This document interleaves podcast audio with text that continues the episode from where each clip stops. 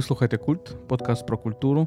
Мене звати Володимир Єрмоленко, я український філософ і співзасновник цього подкасту. Сьогодні я вам пропоную послухати розмову письменника Андрія Бондаря та філософа Вахтанга Кібуладзе в галереї Дукат у Києві. Ця розмова відбулася у грудні 2022 року е, під час виставки Сергія Загарова. Вибачте за тимчасові незручності. Кібуладзе та Бондар говорять про дересифікацію свідомості, про ресентимент, про Україну та Росію, про українські трагедії і про необхідність моральних змін.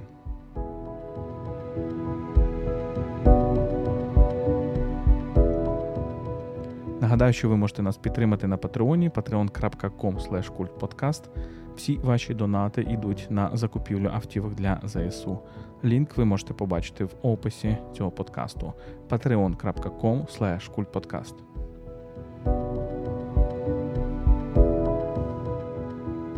Ви також можете подивитися цю розмову на youtube каналі Культ Подкасту.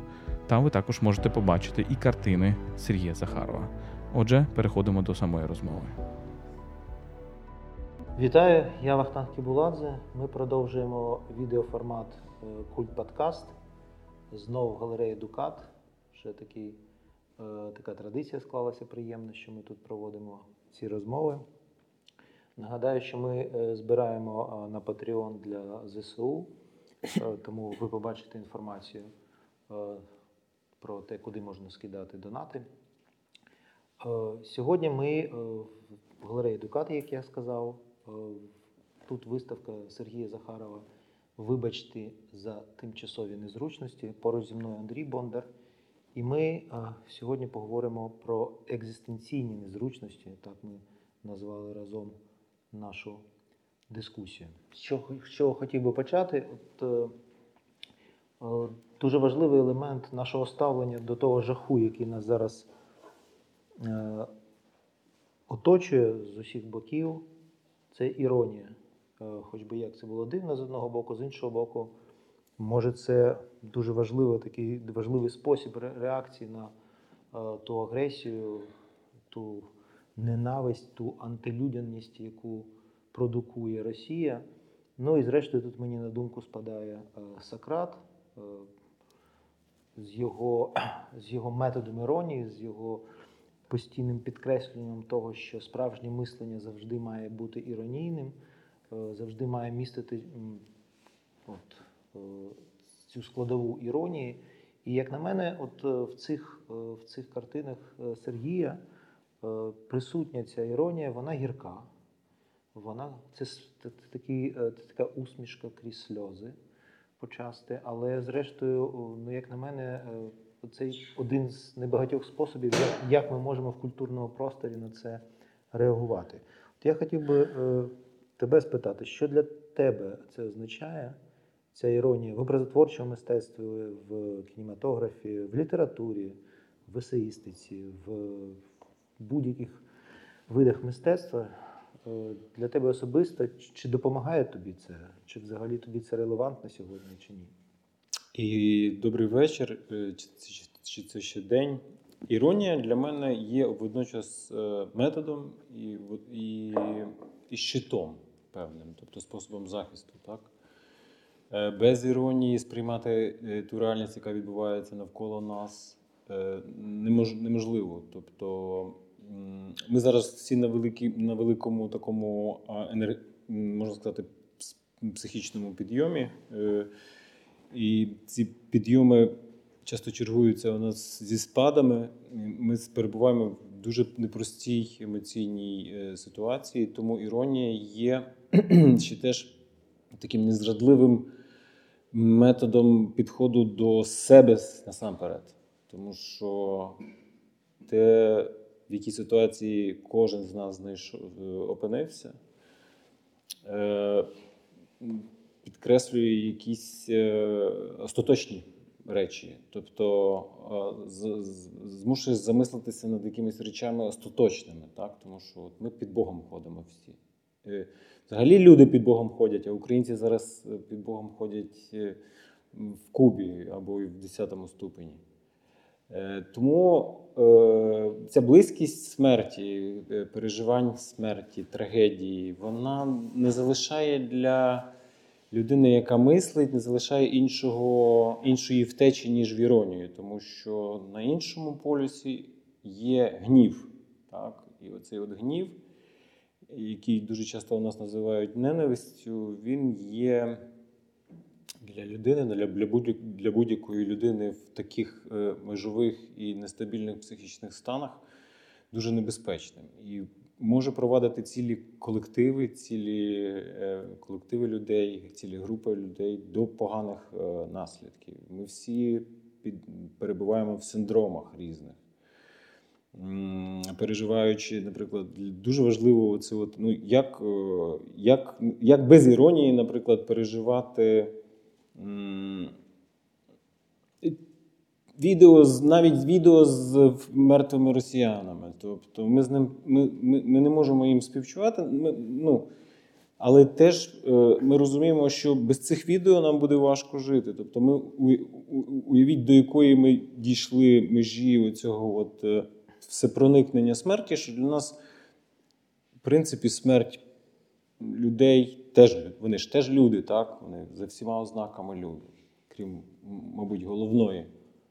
А, Але все одно це людиноподібні істоти, які в таких кількостях з'являються у нас в телеграм-каналах. Ми іронізуємо з цього для того, щоб, мабуть, якось загасити цей гнів. В літературі, ти кажеш про літературу, от е, тут е, сидить Ще один художник Віталій Кривець, яка виставка, виставка якого була перед е, виставкою Сергія.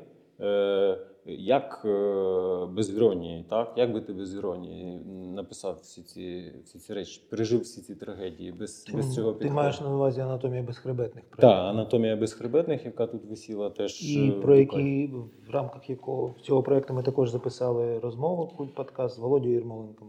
Предмет нашої іронії це велика російська культура. І це, якщо так загально брати всю цю історію, ми маємо справу з наслідками, маємо справу з продуктами цієї культури, ментальними насамперед. І теж важливо сказати, що ми теж позбуваємося дуже багатьох речей, очищуємося від багатьох речей, відбувається дерусифікація нашої свідомості. Теж в дуже, дуже цікавий спосіб дуже інтенсивний, дуже цікавий спосіб. Революційний, я би сказав. Тобто, Тому так, іронія це, мабуть, той щит і метод, який дозволяє дозволяє на всіх рівнях е, твого життя триматися на плаву. Але ти, мені здається, зачепив ще е, дві важливі теми. По-перше, самоіронія. Тобто це іронія не лише стосовно нашого ворога, а е, це іронія стосовно самих себе. І інший момент от, е, теж гніву, е, гнів, який може е, дістати прояву такого ресентименту. От, І нам часто закидають, принаймні, навіть ті, хто нас підтримують, Україну на Заході, в Європі, в Штатах, що наш гнів, праведний гнів, наше неприйняття агресора може перетворитися на ресентимент, тобто такий гнів, який може бути без безпідставний. От, е, І мені здається, що е, саме іронія це певні ліки від цього. Так? Коли ми і до себе ставимося певною мірою іронійно, але знов таки велике питання: а наскільки ми можемо до себе ставитися іронійно в цих жахливих умовах? Ну, я не вірю в подолання ресентименту, ресентименту, в повне подолання ресентименту. Не вірю в те, що вичерпати можна якимось чином вичерпати цю образу, так? Ну, якимось чином з.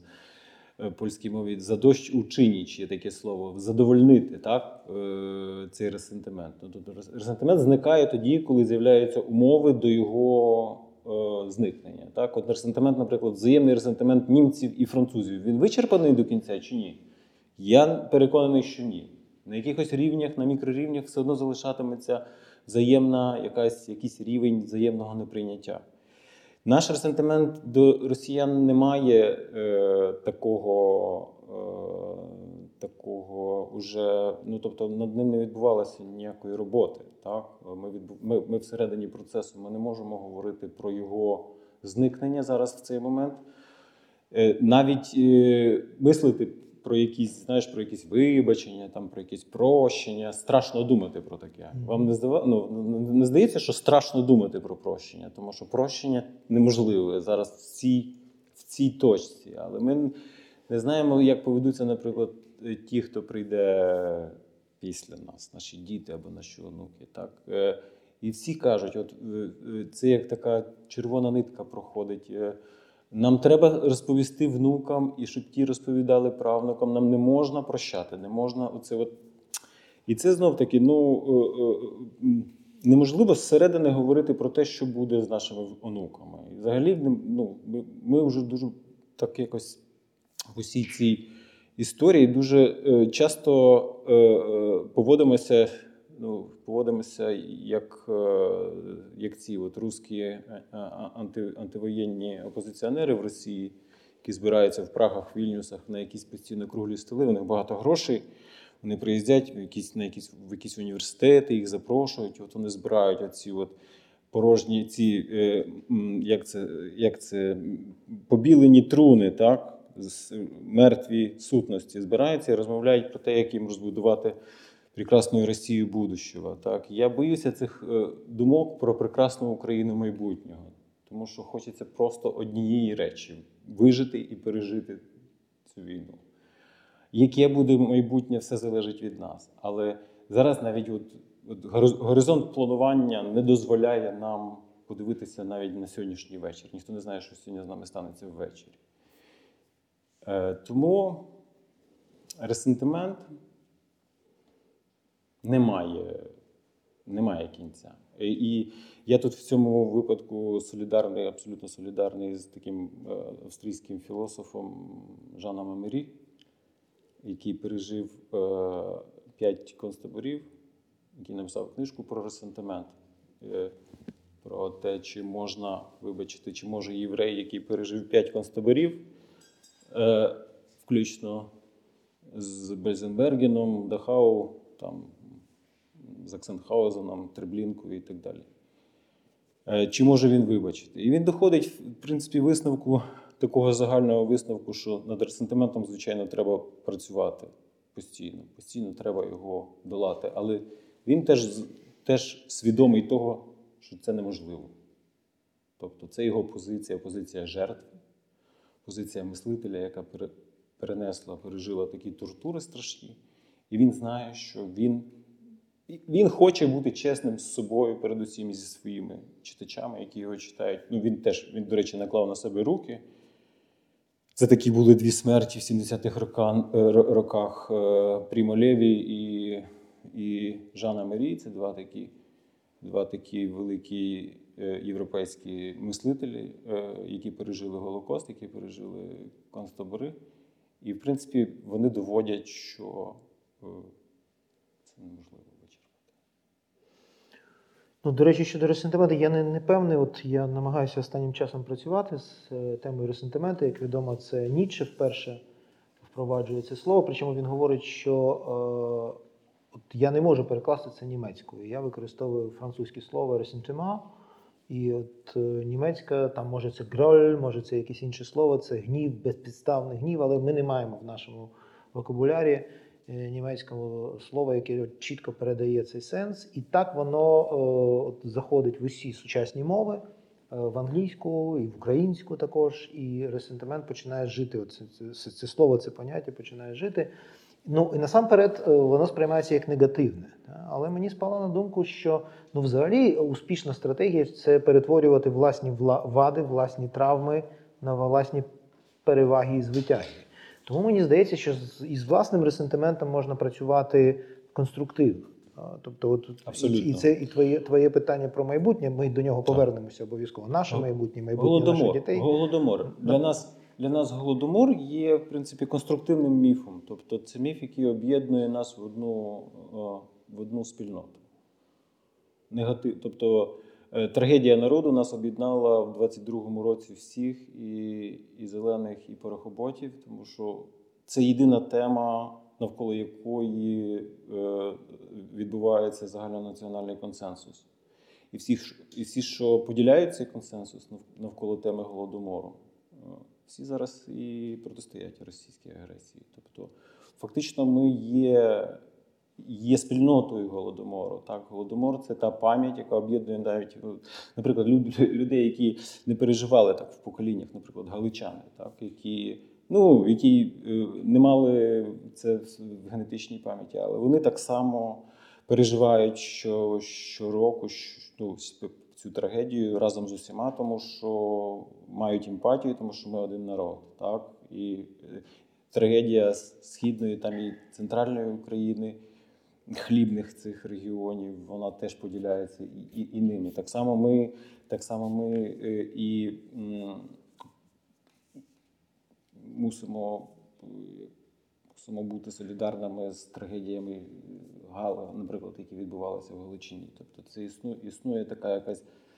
Е, навколо голодомору існує е, згода, яка закріплена на рівні закону. Так? Голодомор є одним з наших законів, закон про голодомор, про про визнання голодомору, про про неможливість заперечення голодомору. Якщо ти, ти приїхав сюди, ти мусиш е, погодитися з нашим ресентиментом. Так?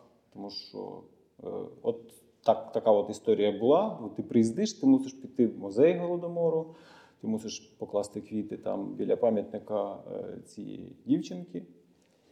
Е, це наш, ну нібито кажуть, що не можна е, творити е, майбутнє, творити так, е, конструктивне майбутнє без цього якби, якогось конструктивного теж міфу, так, про про щось інше. Ну давайте не будемо про свої болі, давайте не будемо про свої трагедії. А ми насамперед мусимо говорити про цю трагедію, тому що вона є. Е, смислотворчою, тому що вона є наслідком теж певних подій. Вона була подією певною, яка породила ціле 20-те, потім після 30-х років цілі кілька поколінь, на яких відбилася на поколінні наших батьків, моїх батьків, наприклад, поколінню. Батьки передали ці, е, ці гени, голодні гени нам. А тепер от питання, чи я мушу це робити далі. Так? Чи, от Це ми з тобою говорили на цю тему. Як нам розмовляти зі своїми дітьми?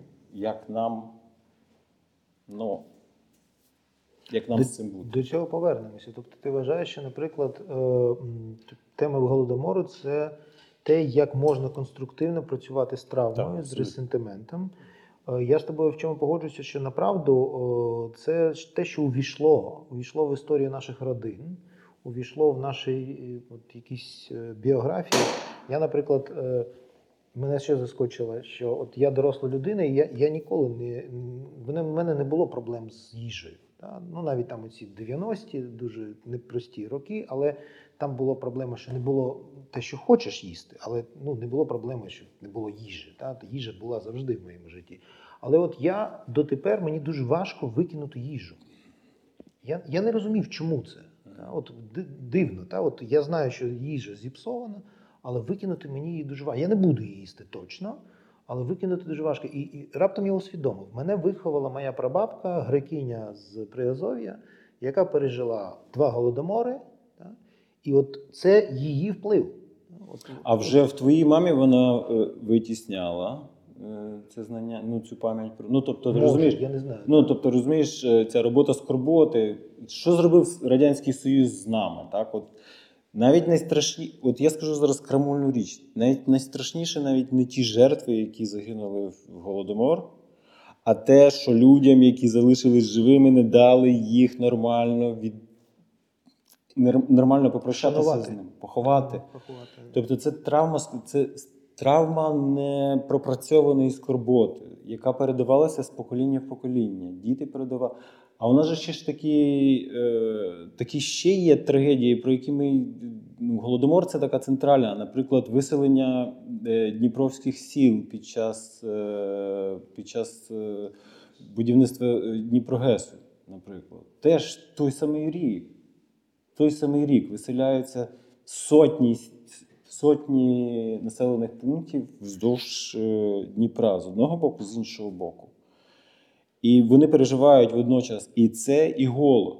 Це можна уявити, що, от, наприклад, люди одночасно на е, цілий, регі, цілий регіон одночасно пережив голод і викорінення, по суті, тому що під воду пішли церкви, села Просто оселі, Цвинтарі, цвинтарі, оселі. пам'ять, ну все, все зникло, все життя зникло. Можете собі уявити міру, міру травми цієї. І потім в, в наступних роках, там, 40-х, от війна, а потім ще ж війна, ще ж теж прогулянка.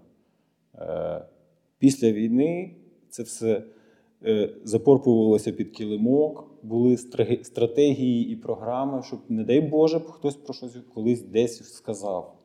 Люди носили ці, ці травми і не працювали з з ними. І ми зайшли майже в 2000-ні роки і почали про це тільки говорити.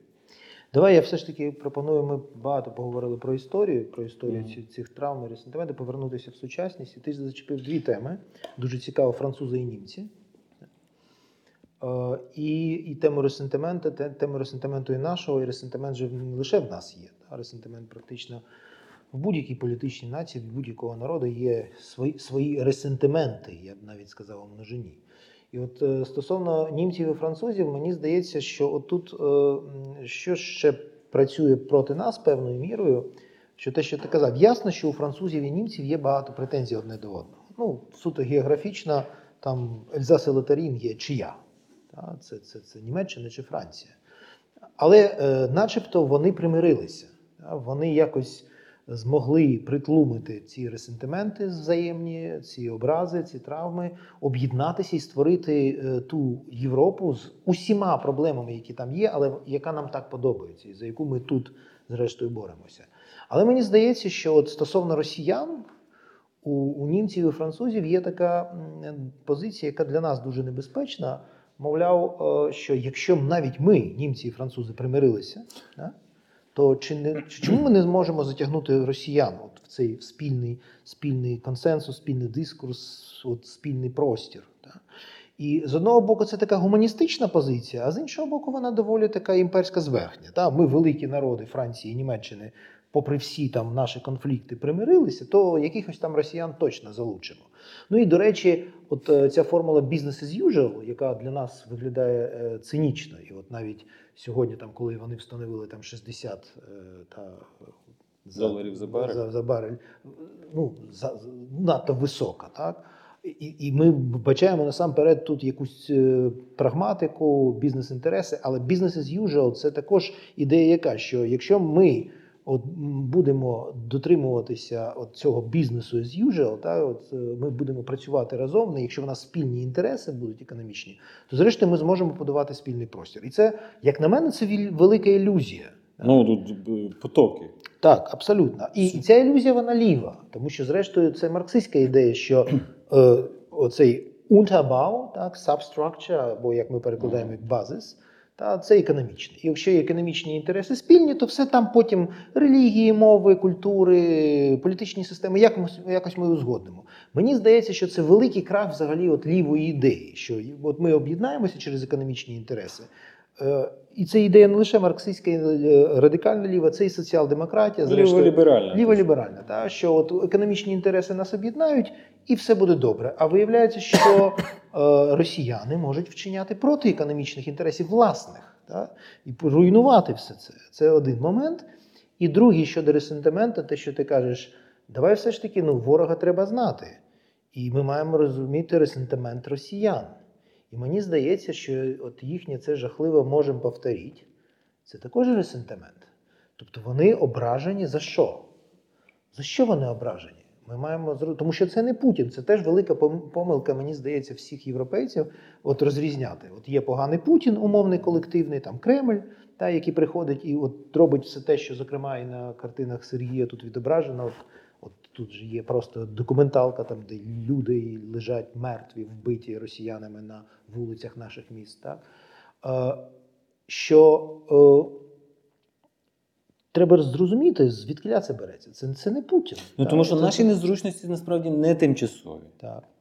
От, от і все. Тому що це триває, це ніколи не мало ніякого, ніякого, ніякої зупинки. Тобто, якби я пояснював, наприклад, німцям і французам, які хочуть нас які, якісь мирні, е, мирні дискурси повертати, так? Їм треба пояснити, що наша війна не мала перерв ніколи. Тобто вона тривала завжди. Це, це Якщо був яка була якась тиша, то тільки от до 14, з 91-го до 14-го року, от що ми переживали якийсь такий період тиші, коли ми могли сформувати хребет для того, щоб в 2014 році почати протистояти цьому.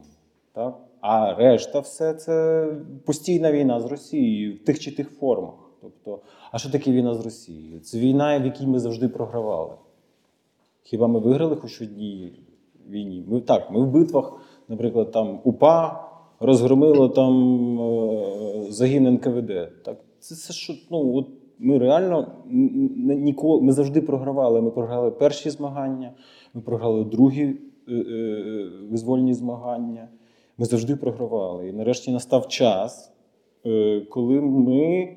От як мене мене, мене цей приклад з фінами, е, які вистачило там. 39-й рік ти маєш. 18-й, 39-й їм вистачило е, всього там скількись там 18 років та 19 19 років державності для того, щоб протистояти е, великій імперії. Тобто не протистояти, не не, не перемогти цю імперію, а, а, а що називається е, відскочити. Фіни відскочили і таким чином е, змогли принаймні через приниження потім, через е, втрату території. Втрату території я вже взагалі мовчу про це. Я маю на увазі про це приниження. Тобто вони пережили приниження, переживали приниження теж впродовж фінляндизація, це от мир з СССР, це постійно от цей от е, політика. От, економічного єдиного єдиних якихось економічних проєктів. Ну, Фіни до останнього електрику, наприклад, купували в росіян. Ну там мали якісь спільні проєкти. А в, в совєтські часи то взагалі там було настільки. Це було. ну, Взагалі фіни не могли подумати про війну з Росією. так? Що, До чого довела наша війна з, з Росією фінів? До того, що фіни сказали, да йдіть ви нафіг. Ми більше не будемо ніякого тепер нейтралітету. Ми бачимо, з ким. Ми йдемо в НАТО. Так, ми йдемо в НАТО і буквально там за кілька тижнів вже фактично взяли і прийшли в НАТО. У нас історія схожа, і нам вистачило, нам мусить вистачити цих е, років, скільки до 14, 14, 90, 20, ну, 20, 24 роки, так?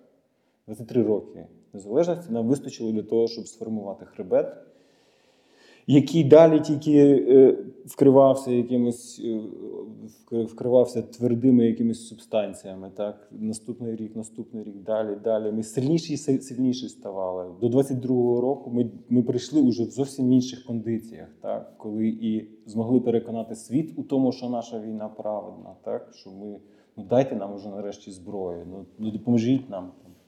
І все це і все це відбувається у нас на очах.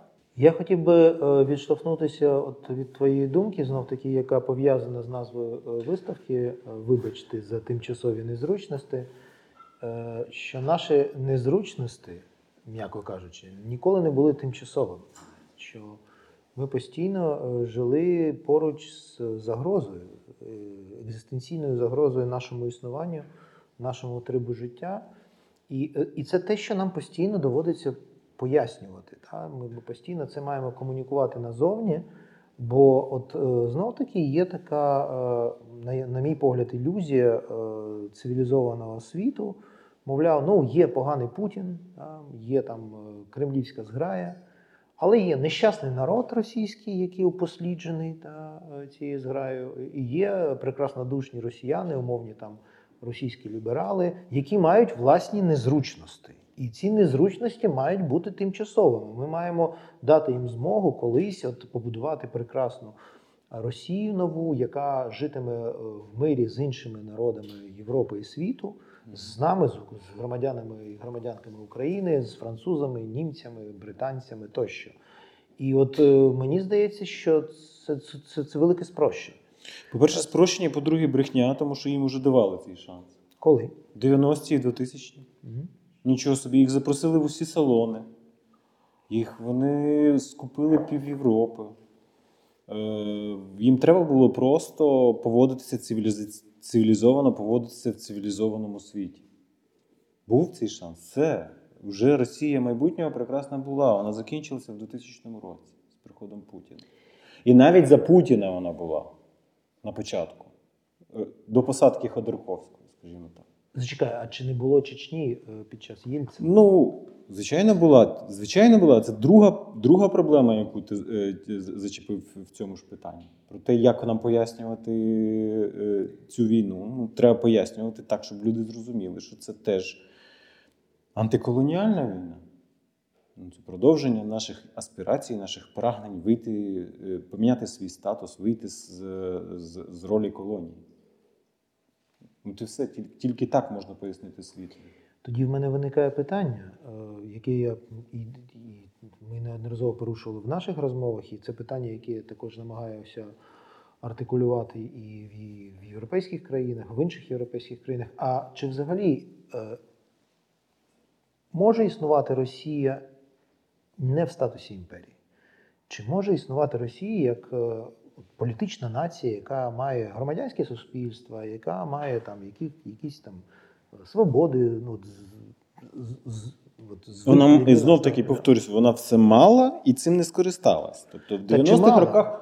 Так, в 90-х роках, навіть попри війну в Чечні, ти ж пам'ятаєш, наскільки рівень журналістики був високий там. Наскільки ми дивилися, заглядали їм е, в рот, тому що там були цікаві е, харизматичні політики. Там було там цікаве було життя. Вони все це самі знищили, тобто вони Чому? відмовилися. Та чи сподобалося це російському народу? Чи О, народу Росії? Це це, це цікаве питання. Ну, по суті, з Путіним переміг оцей от глибинний російський народ. Народ, який жив і харчувався старими дріжджами ресентименту. Тому що знов таки найбільша трагедія ХХ суспільства яка? Розпад СССР. Чек він сказав. Катастрофа, найбільша катастрофа ХХ століття. Те, що для нас було найбільшим щастям. Те, що для нас було найбільшим щастям, як взагалі таке можна взагалі помислити, що це що щось було в розпаді Союзу, було щось добре. Так? Ну, яка от психічно здорова людина мала. Погано. А тоді а тоді це сприймалося як якісь таке. Ну, він ну, він, такі, він так думає. А коли він це сказав? Він ще на початку 2000-х це сказав Путін. Уже ясно було тоді куди йде куди йде цей вектор так, їхньої політики, куди він прямує. Е, а вони взялися за. за Ти подивися, коли скуповувалася українська економіка. Ну, Це якраз 2000 ні роки все це скуповувалося. Росіянами. Росіянами. Так. Зараз зараз виявляється, що у нас шість е, обленерго належать росіянам де-факто і де юре. Ну, Розумієш? Ну, тобто, чи скільки там? Гаразд, я хотів би повернутися від такої uh, real politics і uh, реальної економіки, все ж таки до якихось глибинних коріннів. Це та, коренів цього. Uh, от Для мене велике питання, чи взагалі можливо Росія як uh, політична нація, не як імперія. Може, може пастка в, в, в, в самій історії Росії, в самій, в самій природі цієї держави. І і тоді е, всі очікування, що колись там буде просто якась держава, авторитарна, не авторитарна, м'яка, м'який авторитаризм, хтось з ким можна домовлятися, може це все марні ілюзії. Може, взагалі на це не треба сподіватися. І і, і, і от і моє відчуття таке, що і моє розуміння таке, що Росія не може існувати в іншому форматі, окрім формату імперії. І в Росії дотепер не сформована політична нація. Зрештою, скажу парадоксальну річ: зрештою, Росії немає. Росії немає в розумінні того, що таке сьогоднішній світ. Так? Все ж таки, сьогоднішній світ це світ політичних націй. От тут Грицак та Ярослав правильно каже, що головний орган, хоч би як ми до того ставилися, сьогодні це не е, е, імперії так? або об'єднані автократії. Це Об'єднані Нації, Організація Об'єднаних Націй, політичних націй. І велике питання: а російська політична нація існує? Мені здається, що ні. Що є імперія, і е, певною мірою ця імперія стала для них пасткою, що імперія створилася, а нація так і не виникла. І якщо буде знищена імперія, і це, це вже не їхній ресентимент, це їхній екзистенційний страх. Що якщо зникне імперія, то вони зникнуть ну не фізично. А що таке імперія? Імперія це е, фактично володіти Києвом. Ну, не лише Києвом, Ну, насамперед Києвом. насамперед Києвом, Насамперед. але, і Кавказом. Вони можуть ну, Кавказ. Ага. Ну, вони можуть без Кавказу, без Кавказу обійтись. Ти бачиш, як вони навколо Вірменії, вони ж взагалі на Вірменію зараз не звертають уваги. Вся увага сконцентрована на Україні. Імперія без України неможлива, от і все. Ну, от відповідь, коротка відповідь на твої питання. Але тоді чи можливі росіяни без імперії? Теж неможливо. Але тоді що ми маємо сказати всьому світу? Що ми маємо зруйнувати Російську імперію, а це означає, що ми маємо знищити росіян. Не фізично росіян, людей. а світ цього а- боїться, звичайно. Так. Світ, світ е, звик е, жити в, в, в певних стереотипах, е, е, в певних шаблонах про те, що існує якась окрема російська культура, від, окрема від російської влади. Такого нема. Тобто світ потрібно переконати в правді нашого наративу, так? нашого гранд-наративу українського існування нашої нації. Чому екзистенція нашої нації, існування нашої нації є для всього світу важливим? Тому що якщо ми програємо, то чому кажуть, е, якщо Україна програє, то програє весь світ? Е, Тому що переможе е, те, що не має права на існу... права на існування. От в чому, от в чому найбільша трагедія. Чи зможемо ми донести це, наприклад, до китайців?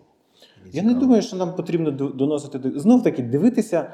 От я теж не приймаю цієї позиції, що нам треба бути мудрими, нам треба розмовляти з Китаєм. Ні, нам треба розмовляти з Китаєм так, як розмовляє з Китаєм західний світ. Нам треба критикувати так само Китай, як західний світ критикує. Е, е, ну, і бізнес as usual, звичайно ж, відбувається одночасно. Це ж теж. Це Ми- мені- двожопість західного світу е, критикувати за, за геноцид уйгурів і тибетців, і водночас е, робити з Китаєм бізнес as usual. Мені, мені про інше йшлося. От, е, чи, чи є в Китаї політична нація? Мені здається, що попри все інше, все ж таки є. І, і з ними... Наскільки ну знов таки, е, політична нація е, китайців. Ти ж це колись твоя була ідея, до речі, про, про те, що таке цивілізація. Е, Для того, щоб говорити про політичність китайської нації, треба сказати, чи це цивілізація взагалі. Ну, моя думка, ти знаєш, що цивілізація є одна. Так. Це західна Китай це європейська не цивілізація, це щось інше. Це, це китайський світ. Так. Він не живе за законами цивілізації. І показує зараз е, своїм прикладом, наприклад, е, як, наприклад, поводяться з е, хворими на ковід, які там обмеження ковідні, як там, скільки там політичних в'язнів сидить в тюрмах. Це не, він, Китай не живе як цивілізований світ.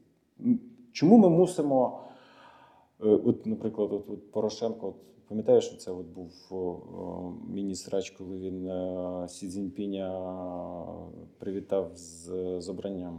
Ну, нам не можна таких речей робити. Ми мусимо, е, ми не мусимо їм в рот за- за- зазирати, тому що нам, ми дійшли до того місця в своїй історії, коли нам треба неправді казати правду в вічі. Те, що вона є коли ми цього не почнемо, якщо ми цього не почнемо робити, то всі наші старання не потрібні. Окей, повертаючись все ж таки до. е, Ми говорили багато про наші тимчасові незручності, а поговоримо про незручності росіян. Ага. Це такий дискурс поширений в світі, що, мовляв, страждають же не лише українці, страждають росіяни. Росіяни є жертвами режиму Путіна. Е, Вони їздять по світу, російські ліберали, письменники, е, соціальні діячі, політики, артисти розповідають про те, що от вони хотіли бачити свою країну інакшою. Вони відчувають незручність, м'яко кажучи. Вони є жертвами. Е, І от що нам з цим робити? От вони, вони реально є жертвами режиму Путіна, чи вони нас, насправді є тими, хто створив цей режим, продукував його? Мені, одразу е, в, цих, в цьому випадку одразу конкретні люди от постають в, голові. А Марат Гельман це що? Творець режиму, Мгм. жертва режиму. Хто він? От таких от Марат, Маратів Гельманів зараз в Європі дуже багато. Або мені спадає на- інше на думку: от е, хто є літературним прообразом Путіна? Для мене літературним прообразом Фандорін. Путін є Фандорін, Мгм. якого створив, створив хто? Акунін. Даруйте Чхартішвілі грузин да, етнічний Ахутін, який сказав, коли це все почалося. Акунін. Акунін. Ти не Да. Акунін, який сказав, коли все це- це почалося, що сказав Акунін, що тверезий з п'яним не може бути. Я їду з ну п'яний, ясно, що він мав на увазі цей рауш нацизму і ксенофобії, антилюдяності, яка панує зараз в Росії. Але хто створив оцей літературну легітимацію? Е, І, і Фандорін це ж брехня. Тобто це суцільна брехня. Він створив з жандарма, та, покидька, в принципі. Та. Він створив романтичний образ. Да. І якщо, до речі, порівняти явно, і там же є явно літературні алюзії, то там умовно до Шерлока Голмса, там то до інших е, образів. Але хто такий Шерлок Голмс? Це, це богема. Це е, контркультурна постать. Ну, це постать, яка постійно знущається над Скотланд Ярдом, над офіційною поліцією. Так він е, так він вшановує королеву, але королева там десь далеко. Слухай, Да. а е, далеко не ходити, наприклад, маса, масова культура, е, телеві, телеві- телевізійні серіали і фільми. Взагалі в 90-ті і 2000-ні роки в російському кіно, по-моєму, крім ФСБшника, не було позитивного героя. Перепрошую. Ну, о, серіали то таке. Все ж таки, е, Акунін претендував на контркультурність, та, на те, що він в опозиції до режиму. А виявляється, що він, зрештою, і створив найпотужніший літературний образ, який легітимував не просто режим, а сам образ Путіна. От цього жандарма, геб'я, та, яка різниця? Жандарм початку 20-го чи гібіст кінця 20-го. Так. Це те саме. І от він приходить до влади, зрештою, що має робити Чкартішвілі Акунін? Він має, він має аплодувати цьому. А він їде з країни і він каже: мені це незручно, я нещасний, я жертва. І каже, ти жертва. Ти ж це і створив. Ну, бачиш, там ще є цікавий дуже е, сюжет е, в росіянах. е, з росіянами в Європі відбувається така іс- е, історія, що вони вдають українців. Це цікаво, це те, що ти хотів доводити. І це така іронія долі, е, що ніби вчорашня людина другого гатунку для росіянина тепер є шляхом. Тобто ну, йому легко вдати українця. Він розуміє, він за якимось набором ознак може вдати українця. Так? Тобто, ага, він же чув колись сердючку, він чув якусь може народну пісню українську колись. І він може там перед італійцем або перед іспанцем вдати українця. А насправді це не так легко, тому що Європа вже знає, хто такі українці. Так? Ну. І це дуже цікаво, тому що це тектонічний теж е, такий е, сув, тому що ну, що може, коли все життя йому дідушка, прадідушка, батько говорили, що русські самі сильні, ті українці вообще це хахли нещасні, хто вони вообще такі. Ну, ти розумієш, так? І тут раптом він їде, його, його заносить цей страх перед значить, убивством, е, мобілізацією і знищенням в Україні, заносить, наприклад, в якусь там, умовно кажучи, Литву або в Польщу. Мені зараз постійно розповідають історії про те, як вони вдають українців. Коли їх питають, наприклад, в Польщі, чи ви з України, е, то дуже часто вони так, ми з України, тоді до, до них нормальне ставлення, як до всіх. Так? Російська мова в Польщі, наприклад, сприймається зараз поляками сприймається зараз. І тому от українці зі Сходу, які тікають від війни, потрапляють в таку якусь ситуацію, що вони ніби для них рідна російська, а російська мова ворога, і Європа не розуміє, як можна розмовляти, наприклад, далі продовжувати розмовляти мовою. Це теж треба пояснювати. Треба пояснювати, що, чому це так, чому так відбувається. Дуже багато речей треба Європі пояснювати для того, щоб вона відійшла від своїх стереотипів про Росію. Раз, ми поговорили про те е, в такому просторовому вимірі, про що нам вартувало б говорити з, з, з самими се- з собою, з європейцями, з цивілізованими людьми, е, з ким взагалі нема про що говорити. Давай все ж таки повернемося. Весь час ми поверталися до цієї теми, і я хотів би на неї вийти зараз. Е, Вимір вже не просторовий, а темпоральний і певний проєкт майбутнього. Та? Ну, я е, взагалі проти е, якихось прогнозів. Я вважаю, що в гуманітаристиці не можна робити прогнози, це не фізика, та, де можна спланувати перебіг подій от, в якійсь фізичній системі. Але ну, не випадає не говорити про майбутнє. Ми маємо говорити про майбутнє, а насамперед про реальне майбутнє, втілене майбутнє, фізично втілене майбутнє про наших дітей. І от, до речі, от е, в Сергія дуже багато тут картин, які от відтворюють дитячі майданчики. Та? І вони інколи якісь кумедні, інколи жахливі, коли там от е, військовий з, зі зброєю ховається в, на дитячому майданчику. Це присутність дітей, е, і, і це, це присутність дітей у війні і присутність війни в досвіді, в екзистенційному досвіді наших дітей. І от, як на мене, е, тут є дві екстремальні такі Е, перспективи, е, жодну з них я б не хотів е, бачити. Ну, від нас, мабуть, не залежатиме. Але ну, одна яка, що це це суцільна травма. Та, Оце травма, яку вони не зможуть е, якось опрацювати, і ця війна залишиться з ними, з нашими дітьми, і з тими, хто зараз народжується, і і вони передадуть, як ти казав, от як нам передали цей досвід голодомору вони передадуть цю травму. Нам не передали досвід. Нам не передали, до речі. Тому що той річ. От, про це треба поговорити. Витіснили досвід да. голодомору. Але е, от, знов таки тоді, як як працювати з цією травмою нам зараз, як працювати з цією травмою наш, нашим дітям, які вже вже і не діти, там моїй доньці от виповнилося 25 років, це доросла людина. З одного боку, тобто, щоб це не стало цією витисненою травмою яка е, зумовлює соціальні і психологічні патології майбутніх прийдешніх поколінь.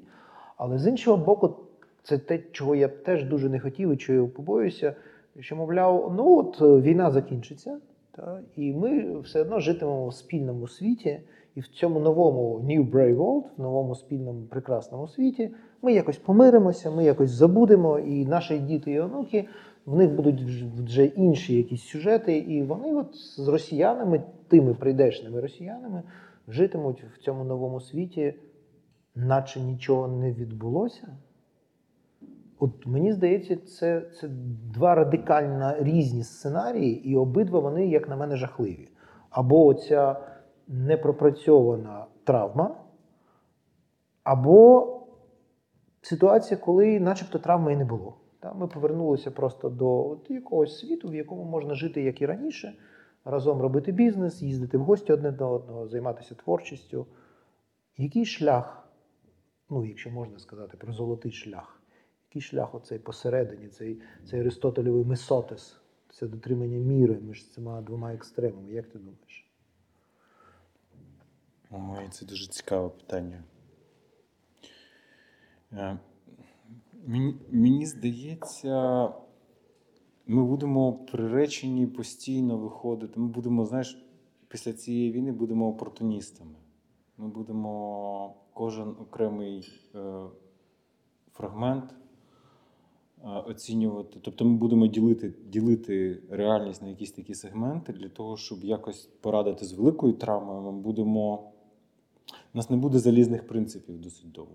Та ми будемо постійно. Вже зрештою зараз відбувається, наприклад, от, е, свіжа, е, свіжий привід для срачу, для загальноукраїнської якоїсь в соцмережах. Це, наприклад, от, тема інтерв'ю Грицака Медузі.